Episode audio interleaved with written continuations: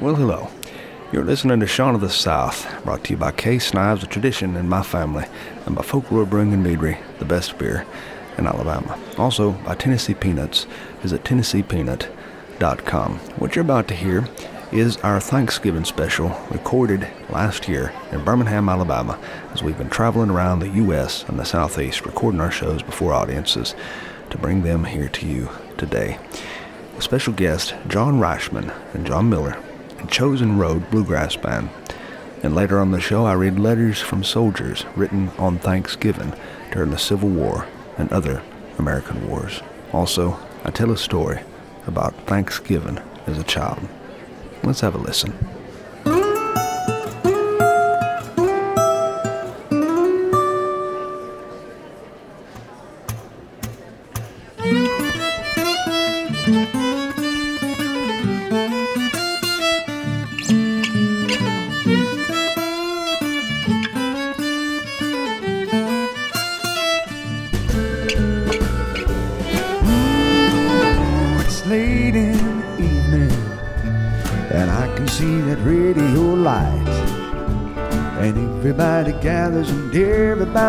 Be together on a Saturday night.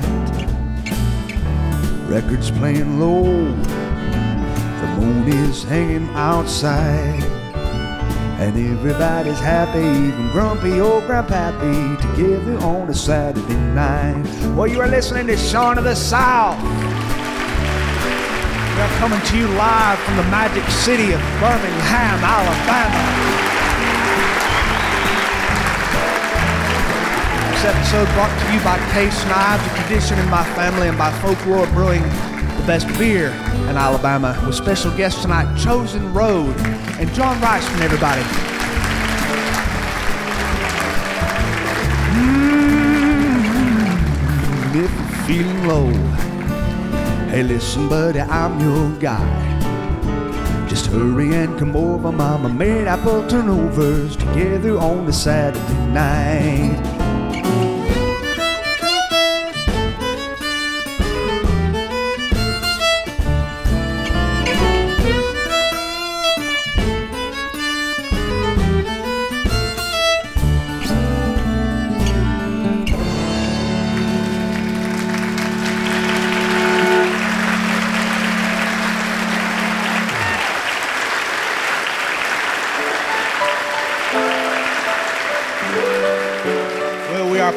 Be here in the 22nd state, right here in Magic City of Birmingham, Alabama, celebrating this fine holiday with you. We want to wish all our listeners out there a happy holiday in Radio Land and on the podcast airwaves. This is my favorite holiday because I was raised as a chubby child. Chubby children have a preference when it comes to holidays. We do not see holidays the same as everyone else because we are chubby. I was a kid who wore husky brand pants bought from the Sears store. And these pants ensured that my favorite holiday would be Thanksgiving, not only because of the family and the friendship, but because of the mass quantities of carbohydrates and saturated fat. Truly do want to wish everybody out there in our listening audience a very happy Thanksgiving.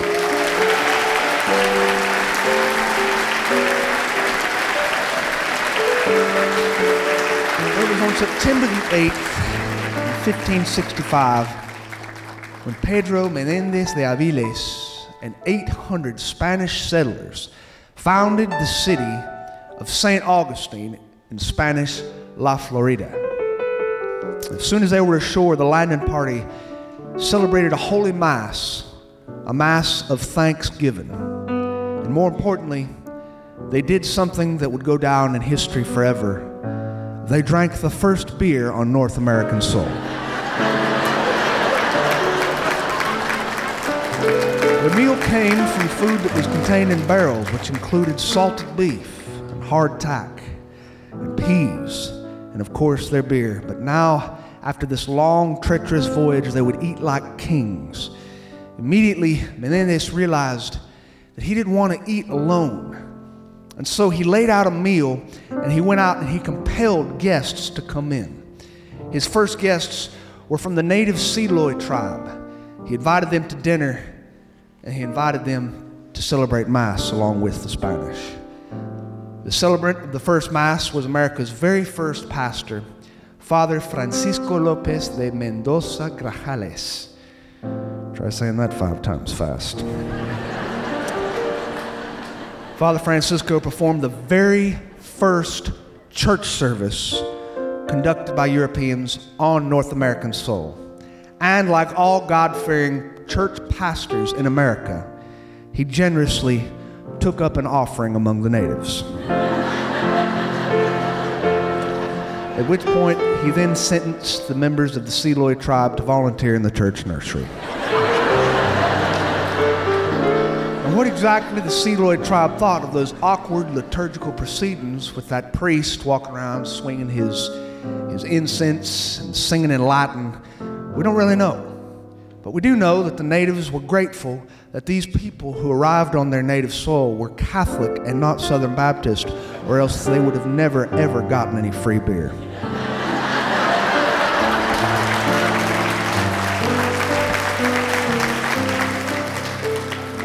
Historians have often wondered what the meal was that followed when the first Thanksgiving was celebrated in Florida, contrary to the popular myth that the first American Thanksgiving was celebrated at Plymouth Rock. And the first meal was known to contain several things. The first dish was called cocido, cocido de grau, which was made of various meats like pork, chicken, and mutton and entrails, and it was made into a soup with vegetables like cabbage and turnips and parsnips and potatoes and carrots and one primary ingredient of chickpeas.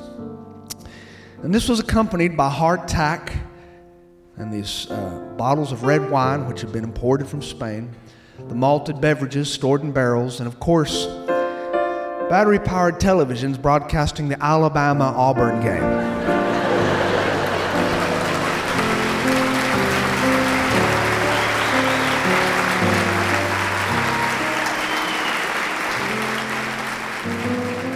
In all honesty, the Seloy tribe probably contributed the majority of the meal from their own food stores as kind native people. And the menu probably consisted of turkey, venison, gopher tortoise, mullet, drumfish, sea catfish, beans, squash, collards, and of course, cornbread. And there was music, of course, because no gathering is complete without it. There was lots of traditional music from both from both cultures. There was eating, there was celebrating, there was laughing. It was the first European religious gathering on North American soil. It took place 300 yards just north of Castillo de San Marcos at what is now the mission of Nombre de Dios in Florida. This event is commemorated by a 250 foot cross which stands at the original landing site and also by lots of wandering Florida tourists in St. Augustine t shirts drinking Florida's sacred ceremonial drink, Budweiser. It's true. First Thanksgiving was celebrated in Florida. 56 years later, in September of 1620, a small ship called the Mayflower left Plymouth, England, carrying 102 passengers, an assortment of religious separatists and people seeking real estate. They sought a new home where they could freely practice their faith. And after their treacherous and uncomfortable crossing on the Atlantic that lasted 66 days, they dropped anchor near the tip of Cape Cod, far north of their intended destination. One year later, after suffering scurvy, malnutrition, disease, illness, and death, in the November of 1621, after the pilgrims' first corn harvest, with the help of friendly natives from the, from the surrounding tribes of the Wampanoag tribe, Governor William Bradford organized a celebratory feast and he invited a group of the fledgling colony's Native American allies, including Chief Massasoit of the Wampanoag tribe. This was now remembered as the first official Thanksgiving on American soil, and it made the feast down in Florida look almost tame by comparison. The Pilgrims, who we have now come to see as the predecessors of the teetotaling Puritans, celebrated with alcohol for three days solid.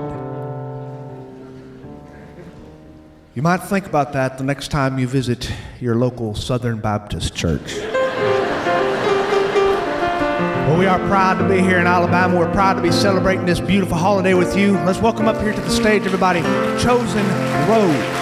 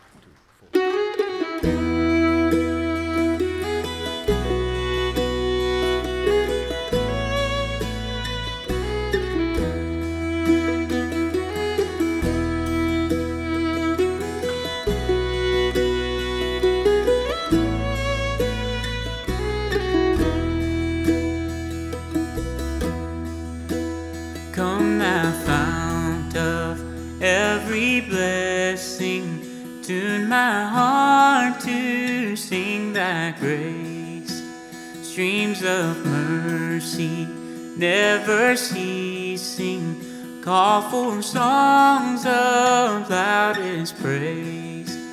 Teach me some melodious sonnet sung by flaming tongues above.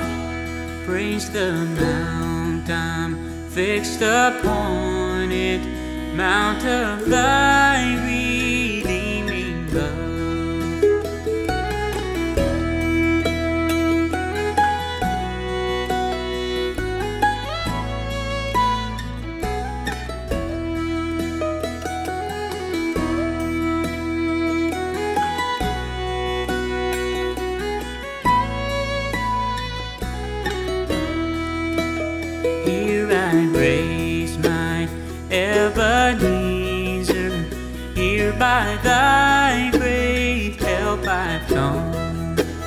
and I hope by thy good pleasure safely to arrive at home.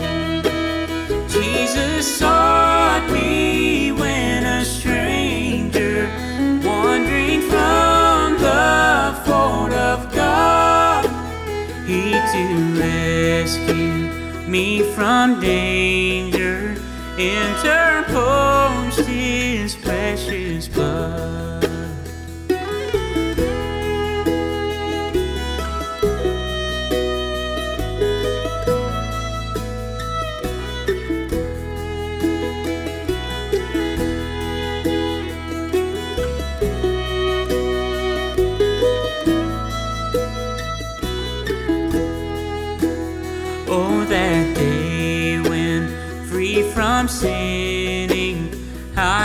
see thy lovely face, clothed in the blood washed linen. How I'll sing thy wondrous grace. Come, my Lord, no longer tarry. Take my ransom soul away. Send thine angels now to carry me to realms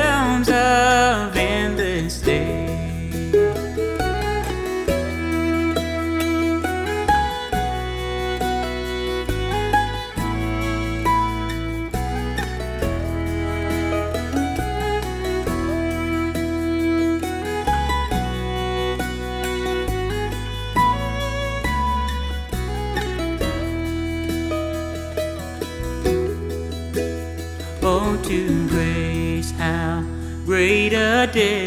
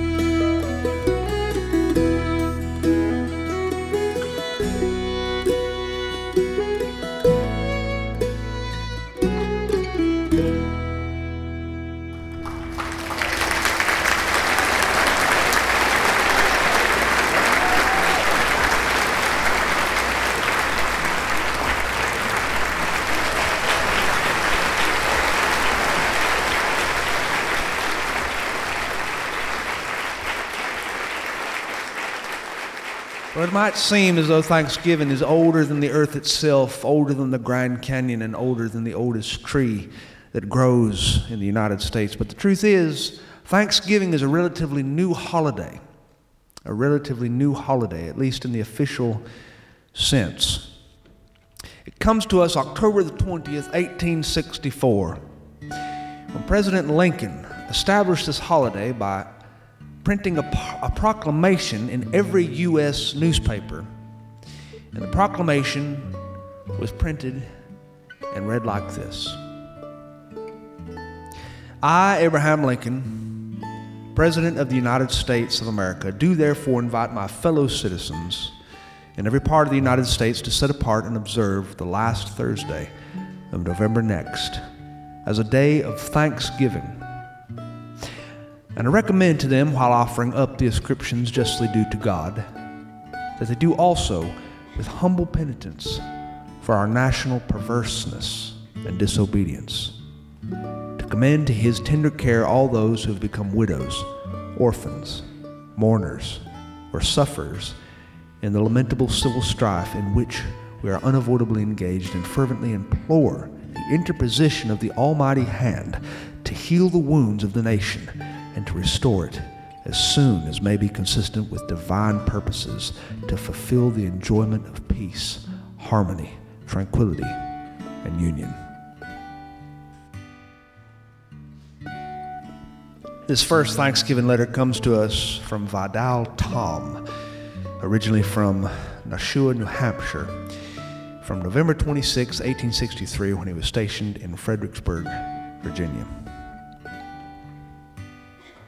Dearest brother, I suppose you're having a good time this Thanksgiving, eating plum pudding and chicken pie and cider. At least I hope you are, at any rate. For I want you to enjoy yourself. I should like to be with you, and I know you'd like to have me, but still, although I cannot be with you to enjoy your luxuries and your company, I have many things to be thankful for. I'm thankful foremost that my life has been spared unto me. As many of my friends are dead, and I'm thankful that I still enjoy good health. I'm thus hopeful that our army will be successful, and I can hear the cannons now down by the Rapidan River sounding their reports. I fear we have a bloody day ahead of us, and I'm afraid. I should like a few gallons of that cider you told me about in your last letter. And I would like some of them pickled pig's feet too, if you have time to send them. Happy Thanksgiving to you. Love, your brother. November 28th, 1918, Paris, from a U.S. serviceman. Dearest wife, I miss you more than you will ever know on this Thanksgiving Day. But I do have good news. Our Corps commander received a telegram today. He told us we are coming home. The war is apparently over. I am almost too scared to believe it. Our commander read that our division would proceed to the embarkation point and begin sail for America soon. I am coming home, darling. I'm coming home to see you and our little one. Thank God for his mercy unto me. This is a happy Thanksgiving indeed. From a U.S. serviceman, November the 23rd, 1944, in Holland. Dearest darling, here it is Thanksgiving and we are not together. These damned holidays are the painfulest part of our separation. I'm sad, but I hope we'll be together next Thanksgiving. Our men are holed up in a monastery, of all places. Today we gave the priests our food and they fixed our meals and they gave us a real feast. And the student priests took turns serving us. They did everything. We didn't lift a finger. At 4 p.m., dinner was served in a big, beautiful library with a domed ceiling. It was a huge room and it looked like you might guess a monastery should look, with books lining the walls. They decorated it with American flags. There were eight American flags altogether. And the orphans drew crayon drawings of all the GIs, and it made a lot of soldiers cry to think of our daughters and our sons back home. I hate this war, darling. Before dinner, the monks all sang for us. They sang the Star Spangled Banner, and there was not a dry eye in the house. And then they sang the Dutch national anthem, too which has been prohibited for so long in this country. Oh, everything tasted so good. We had white tablecloths, we had fine china. I wish I could describe how good the food was and all the music, but the words wouldn't do the occasion justice. I'm grateful that these monks, these men of God, out of the greatness and kindness of their hearts, gave us a memory to carry always. They took care of your husband, darling. I wasn't happy without you, but I was filled with beauty and a keen sense of gratitude. Please tell our daughter that I love her, and I pray for you both every night.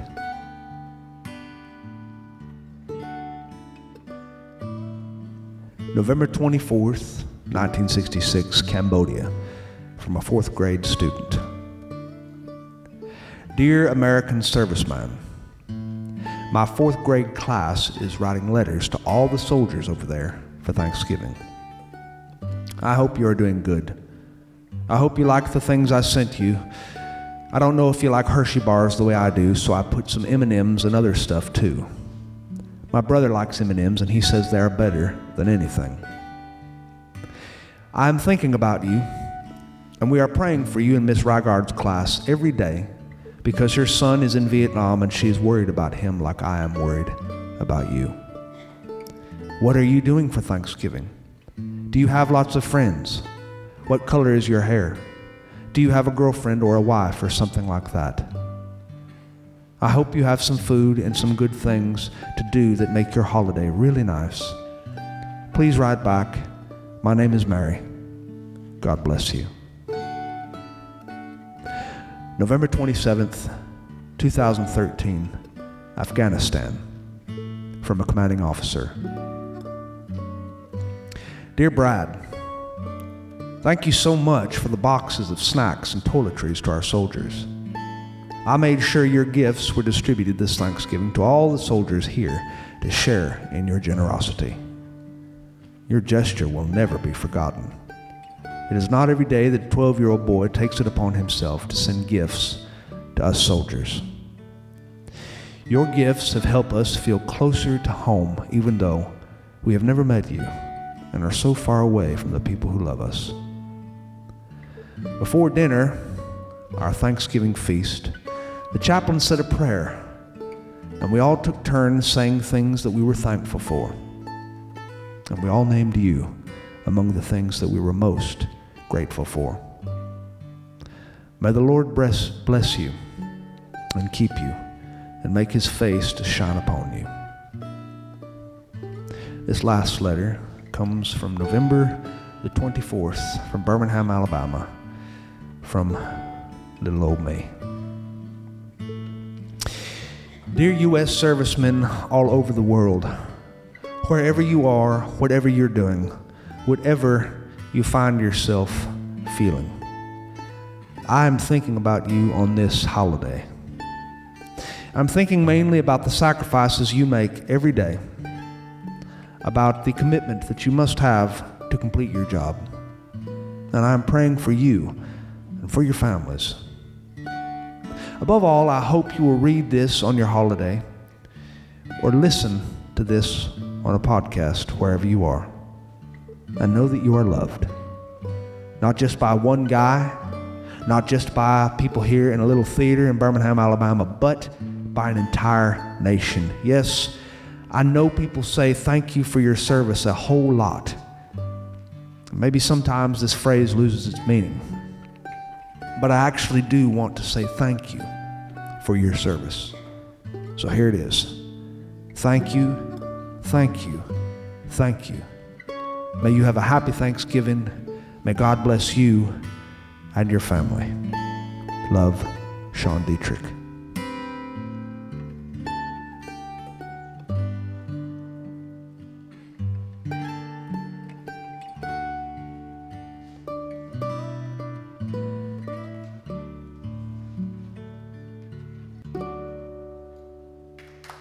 John Reischman on the mandolin, John Miller on the guitar.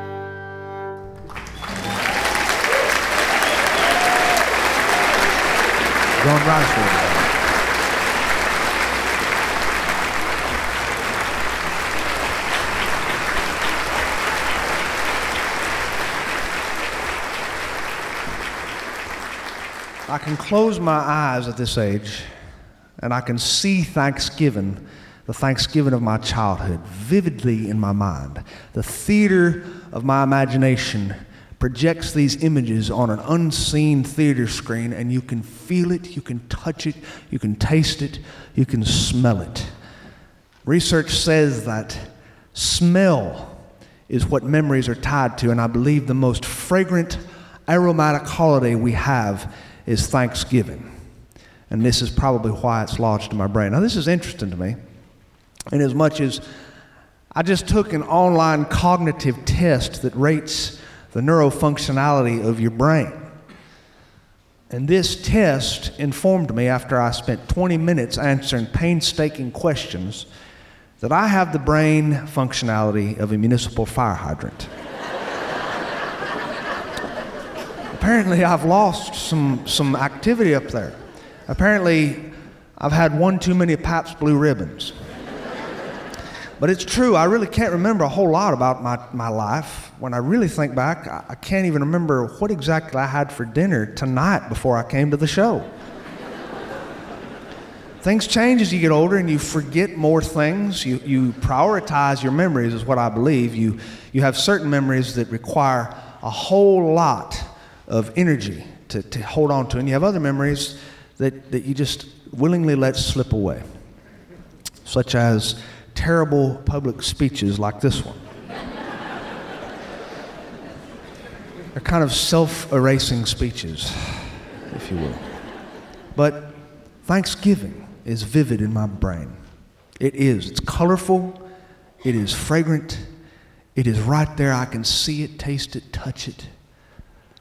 I can see myself as a little child, chubby from far too many Little Debbie products walking into my grandmother's single wide trailer on the lake where she and my granddaddy lived. And I could see her in that kitchen, and she's struggling with that bird that's in one of them, one of them big old pans, those square shaped pans. And she's got that bird in that thing, and it is being basted with copious amounts of butter. And she's sprinkling spices on it, and she's shoving things up in the crevices of its you know what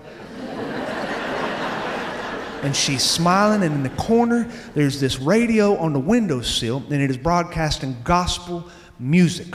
Always gospel music, like George Beverly Shea or Elvis singing something gospelly like he used to do.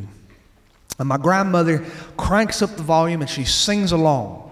She sings, Just as I am without one plea and she sings every single word without ever once dropping the cigarette out the corner of her mouth.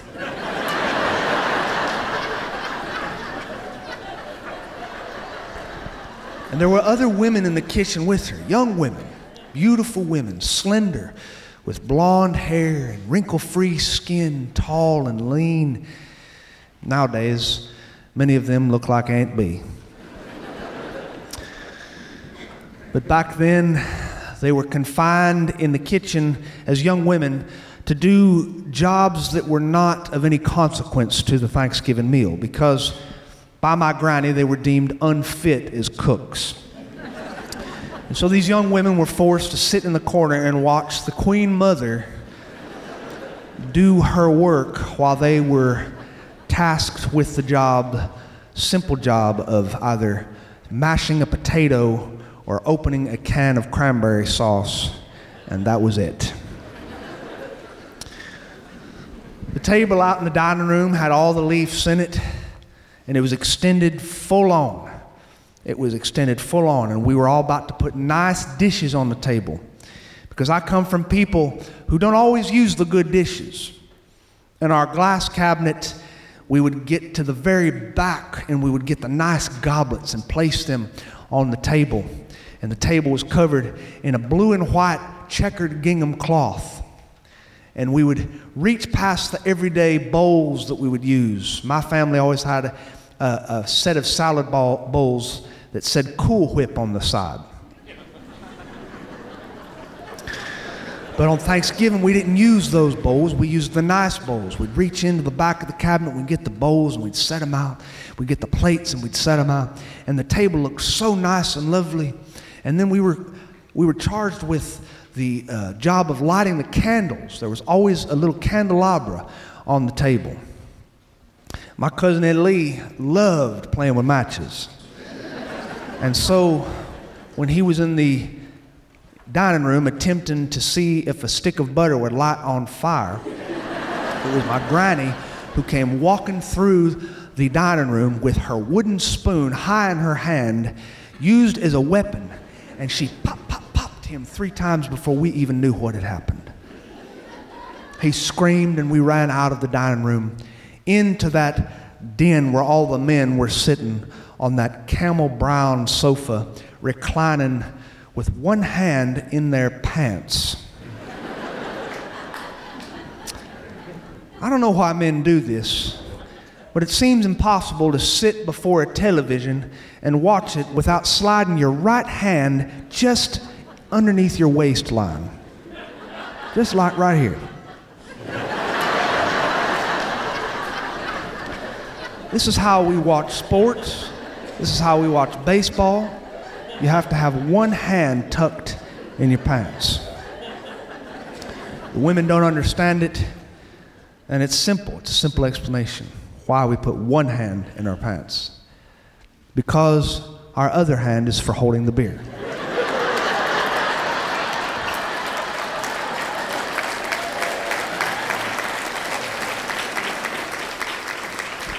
and we were watching some parade on television, some some huge float going down some main street in some large city that neither of us had ever been to, like New York or Chicago or LA. And then we'd watch a football game, a football game, and we would watch with great intensity, with almost severe intensity, because this was our contribution to the holiday. the women were making sure everybody ate and that everybody was fed and, and they had plenty of nutrition. There was a balanced meal on the table with a protein, a carbohydrate, a green vegetable, and something sweet. But we men had one task during this day, and that was to make sure our football team won. and so I can see them seated on that sofa with one hand in their pants, and they are willing their team to get the ball across the line by using words that Southern Baptist men do not often use. they are making lewd remarks about the referee and his mother. and occasionally they are jumping up and down off the sofa onto the floor of that single wide trailer, making the chassis go wong, wong, wong, with each crashing impact they make on the floor. Meanwhile, we kids were playing outside, which really made us feel like we were getting away with something because on Thanksgiving, you have to dress up. You dress up on Thanksgiving because this is the way it's done. Back then, we dressed up on the holidays. I'm not sure what they do now. I see kids in my neighborhood wearing different kinds of clothes, t shirts and jeans, and no, no, no, no. During my day, we dressed up like we were going to somebody's funeral. Our mother would place us in brand new khaki pants that were pressed sharp enough to slice tomatoes. We had a tucked in, white pressed, starched shirt with a collar that dug into your neck and drew blood. we wore our brand new shoes that we only wore at memorial services and weddings. These were shoes that had been purchased from Kmart and worn very few times in our life so that the leather was so stiff they dug into your Achilles heel and permanently injured you. And our hair was fixed nice, stuck to our head with nothing but mama's own spit. And so you really felt like you were getting away with murder when you were outside in the yard playing around in your nice clothes. But we did. We did it every single Thanksgiving. Thanksgiving was the greatest play day of the year. We all got outside and we played games that were in, intended to break each other's arms, such as Red Rover. We played the cruelest game there ever was, which is tag. wherein you make one child who is very chubby and slow on his feet the person who is it. I have been it since 1982 and am still it today. We would play hide and seek. We would play, we would play baseball, we'd play football, we'd play kickball, dodgeball. And by the time we got inside and it was time to eat, our clothes were so covered in dirt and green grass stains that our mothers grounded us until we were 47 years old. we would go into the bathroom and our mothers would use these coarse rags that were very abrasive and she'd lick them and spit on them and she'd dip them in the sink with lava brand soap that would, could draw blood on a baby's skin and she'd scrub us with that rag she'd scrub us just raw and she'd say i can't believe you were playing in your nice clothes i can't believe you were out there playing in your fancy sunday clothes and then it was time to say grace now grace at thanksgiving is, is a elaborate affair it is not the same kind of grace that you say during any other meal. Some of the popular graces you might say, some of the blessings you'd use at an informal gathering would be, Bless us, O Lord, in these our gifts which you're about to receive. Amen. Or you could say, Come, Lord Jesus, be our guest. May this food be truly blessed. Or you just give it the old one, two, under the teeth, through the gums, look out, stomach, here it comes. But not on Thanksgiving. On Thanksgiving, the patriarch male of your family stands up and he is compelled to deliver a prayer that sounds like it was written by Shakespeare. This prayer must endure at least four minutes and 30 seconds, but longer if you are indeed a real Southern Baptist. So I can remember my granddaddy, in this case, standing up. He had his nice trousers on, his Sans-A-Belt pants. and his short sleeved button down shirt was tucked in and tied at the waist with a belt with his pretty prairie rodeo belt buckle. He had horn rimmed glasses and a bald head that shined like a cue ball beneath the fluorescent lights of the trailer. And as he opened his mouth to recite, we all held hands, and we all bowed our heads and exercised total reverence. And he said, Dear Lord, oh Lord, make us truly grateful for the bountiful gifts which are prepared before us and seated on this table of bounty. Dear Lord, we thank thee that you are present. You are our guest today, and we hope that we can be truly worthy of your service. And as he prayed, I looked at my cousin Ed Lee who had a long string of saliva that was coming down his chin from the corner of his mouth, and it was reached all the way to his belly button. And Granddaddy was just getting warmed up when he said, Yea, Lord, do we beseech thee to always be nigh unto your children in times of trouble and heartache and severity, with caution and love and graciousness and the bounty of your mercy. And I looked across the table and I saw my other cousin, my cousin Marie. Her eyes were focused on that huge mound of mashed potatoes in which she had just shoved a naked Barbie doll.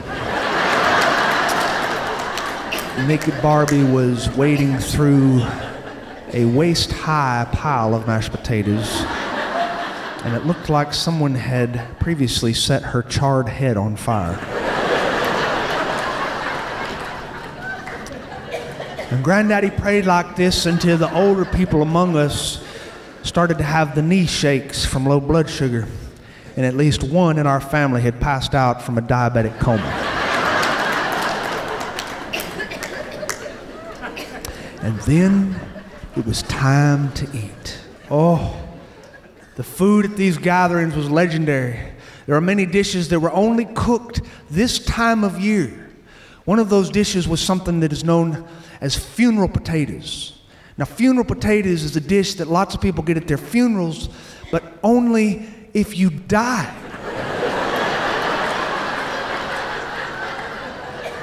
Otherwise, you never get to eat it unless it's Thanksgiving. Funeral potatoes are tiny cube potatoes diced up and sauteed in butter and placed into a square casserole dish topped with at least five blocks of hard cheddar cheese and then garnished with cornflakes. There were all kinds of vegetables that all looked and tasted the same because all they were were just green mush. Because we believe in overcooked vegetables. And then when it came time to eat the sweet potato pie, there were three or four different sweet potato pies, and the women who had cooked these pies were looking at you as you walked through the food line, making sure that you got one of their pies. This is why people in my family, if they don't have diabetes by age 12, are they even trying? we would get big old scoops of mashed potatoes the size of regulation softballs place them on our plate and would use the, the ladle to dig a little cavern in the mashed potatoes, and then we would s- slowly turn that ladle ever so slightly to get that turkey gravy to fill that cavern. And you had right there on your plate Crater Lake. And Granddaddy would be carving the turkey because it's a great honor for the male of the family to carve the turkey, and he acts like this is a really, really hard job. He acts like this is something you have to go to school and get a nuclear science degree to learn. And as he's carving that turkey, one slice falls off, and you can just see it's cooked to perfection. It's moist, it's beautiful. And he places it on your plate. He says, White or dark? And you say, Both. And he gives you a slice of both. And as you're sitting there eating this wonderful food, you can't help but notice your cousin Ed Lee is shoving mashed potatoes into his mouth more than any human could swallow until his cheeks have puffed up to at least three times their normal size. And you smile and you begin to laugh because you know that Cousin Ed Lee is about to perform his impersonation of a human zit.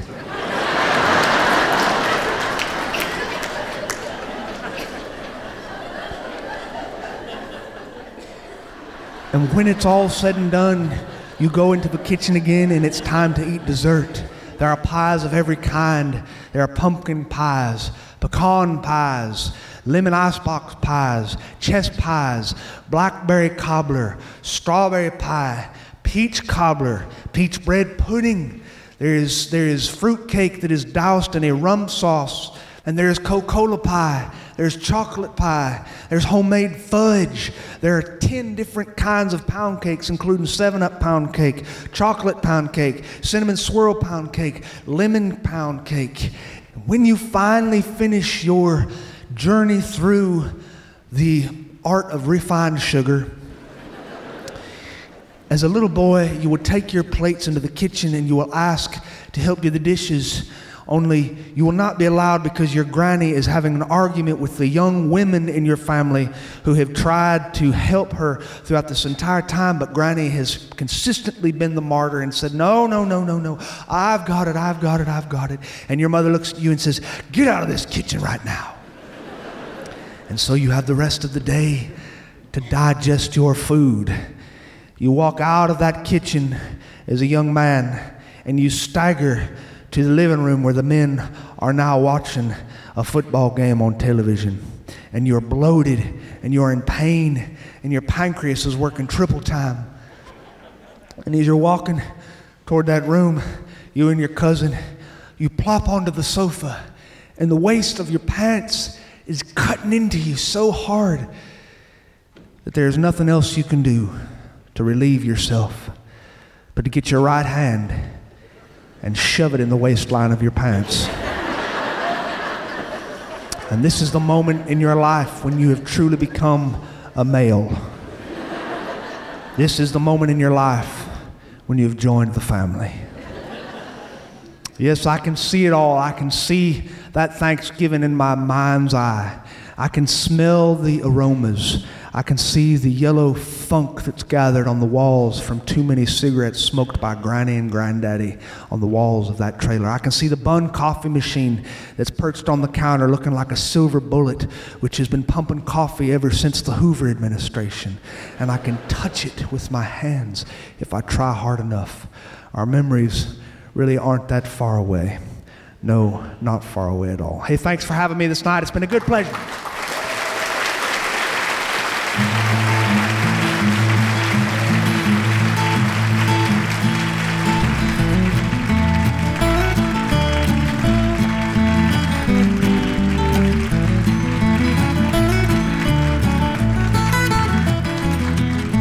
That's our show for you here tonight. That's our show coming to you live from Birmingham, Alabama.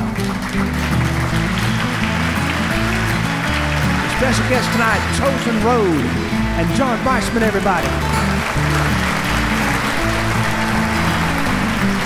This episode brought to you by Case Knives, a tradition in my family, and by Folklore Brewing and Meadery, the best beer in Alabama. Special thanks to Kim Scotts, John Rady, Silvio Centamore, Aaron Peters, Alan Wright, and Federico Haccini. There was a little boy and his hair was flaming red. He always ate his taters and he'd wander up the bed. He tuned up his fiddle and he'd rosin up his bow and he played that fiddle till the cows came home.